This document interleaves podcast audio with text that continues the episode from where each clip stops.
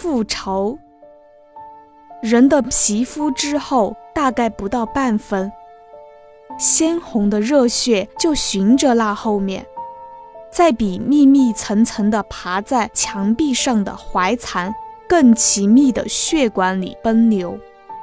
散出温热。于是各以这温热互相蛊惑、煽动、牵引，拼命希求偎依、接吻、拥抱。以得生命的沉酣的大欢喜，但倘若用一柄尖锐的利刃指一击，穿透这桃红色的菲薄的皮肤，将见那鲜红的热血击剑似的，以所有温热直接灌溉杀戮者，则给以冰冷的呼吸，是以淡白的嘴唇，使之人性茫然。得到生命的飞扬的极致的大欢喜，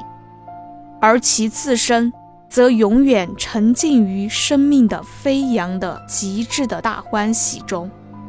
这样，所以有他们俩裸着全身，捏着利刃，对立于广漠的旷野之上。他们俩将要拥抱，将要杀戮。路人们从四面奔来，密密层层的，如怀蚕爬上墙壁，如蚂蚁要扛桨头，衣服都漂亮，手倒空的。然而从四面奔来，而且拼命地伸长脖子，要赏见这拥抱或杀戮。他们已经预觉着事后自己舌上的汗或血的鲜味。然而，他们俩对立着，在广漠的旷野之上，裸着全身，捏着利刃，然而也不拥抱，也不杀戮，而且也不见有拥抱或杀戮之意。他们俩这样的至于永久、圆活的身体，已将干枯，然而毫不见有拥抱或杀戮之意。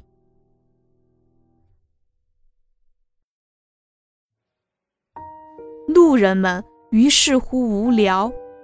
觉得有无聊钻进他们的毛孔，觉得有无聊从他们自己的心中由毛孔钻出，爬满旷野，又钻进别人的毛孔中。他们于是觉得喉舌干燥，脖子也乏了，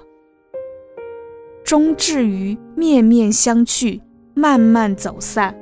甚而至于居然觉得干枯到失了身去，于是只剩下广漠的旷野，而他们俩在其间躲着全身，捏着利刃，干枯的立着，以死人似的眼光赏见这路人们的干枯无血的大陆，而永远沉浸于生命的飞扬的极致的大欢喜中。